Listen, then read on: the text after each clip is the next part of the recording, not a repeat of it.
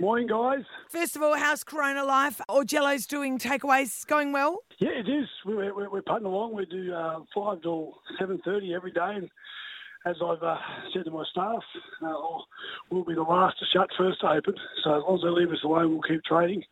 Um, so, you know, I'm employing uh, 14 staff. So we're ticking over a, a very skeleton staff of that. But it's something for them, it's something for me, it's something for the, the patrons. And just people that walk past, eh, I think just to see shops open, I think mentally it's good for everyone to see some stability and normality. Yeah, yeah look, I, I, I agree, Bill. It's a tough time, and all we can do is be super careful and try and trade you know, the best way we can without, uh, you know, hurting anybody. Um, hey, um, the, in, in NRL news, uh, we know that the NRL has shut down, and the word is that they have they want to extend all player contracts until December thirty one. Um, in case yep. they get to run a season late, so they want to hang on to people.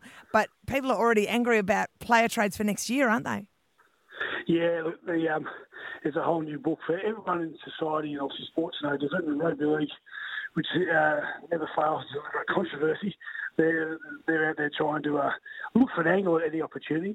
Rugby league will will play this year. Uh, I have absolutely no doubt about that. The main driver of that, as I said last week, there's no money. They're broke. Yeah. They need to play. They've got, they've, got to, they've got to earn their keep, so to speak. So the clubs, the players, uh, the league are very complicit. They'll do whatever it takes for the government says to do. They say jump, they'll say how high. They'll say, you know, you'll do this song. They say no problem. So they'll do everything they can to play. Um, and in between now and then, there'll be some jockeying behind the scenes. The player transfers will, will still take place um, because everybody knows, as bad as this is, it will end. And on the other side of it, it's game on. Yeah.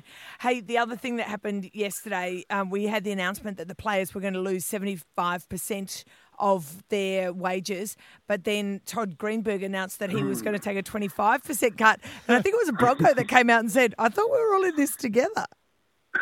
That could cost him his job. That's oh. how big that is. Wow. That's what I believe will happen because how bad is that? Yeah. What a great leader. What, what a great leader. Okay, guys, this is it. We're all in together. Uh, we're all equal, but some are more equal than others. Yeah. yeah. Know, we're all far from George. So basically, that's telling what he's saying to the players. Uh, suck it up, boys. You're taking a 75% pay cut, but I'm only going to take 25 can't do that. Can't do that as a leader.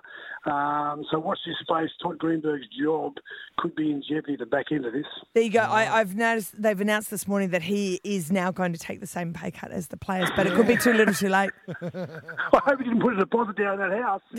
well, it's a pretty it's a pretty naive thing to do, and I guess it can show that uh, some of these CEOs are completely out of touch with the organisations they're running uh, when they say things like that. Yep. Oh, I totally agree. You know, and that's a really good point. Uh, we are all in this together, and what this does, the stress testing of this is not only on the business, but on people's relationships with each other, and you're seeing which people are rock solid and which ones aren't. Yeah, yeah. The other thing too is they've sacked those two Canterbury players after that uh, code of conduct breach we were talking about mm-hmm. early in the year. This when things were a little bit more normal, but yesterday they announced they're standing down those two uh, Bulldogs players. So I guess it's the wrong time to misbehave if you're in the NRL.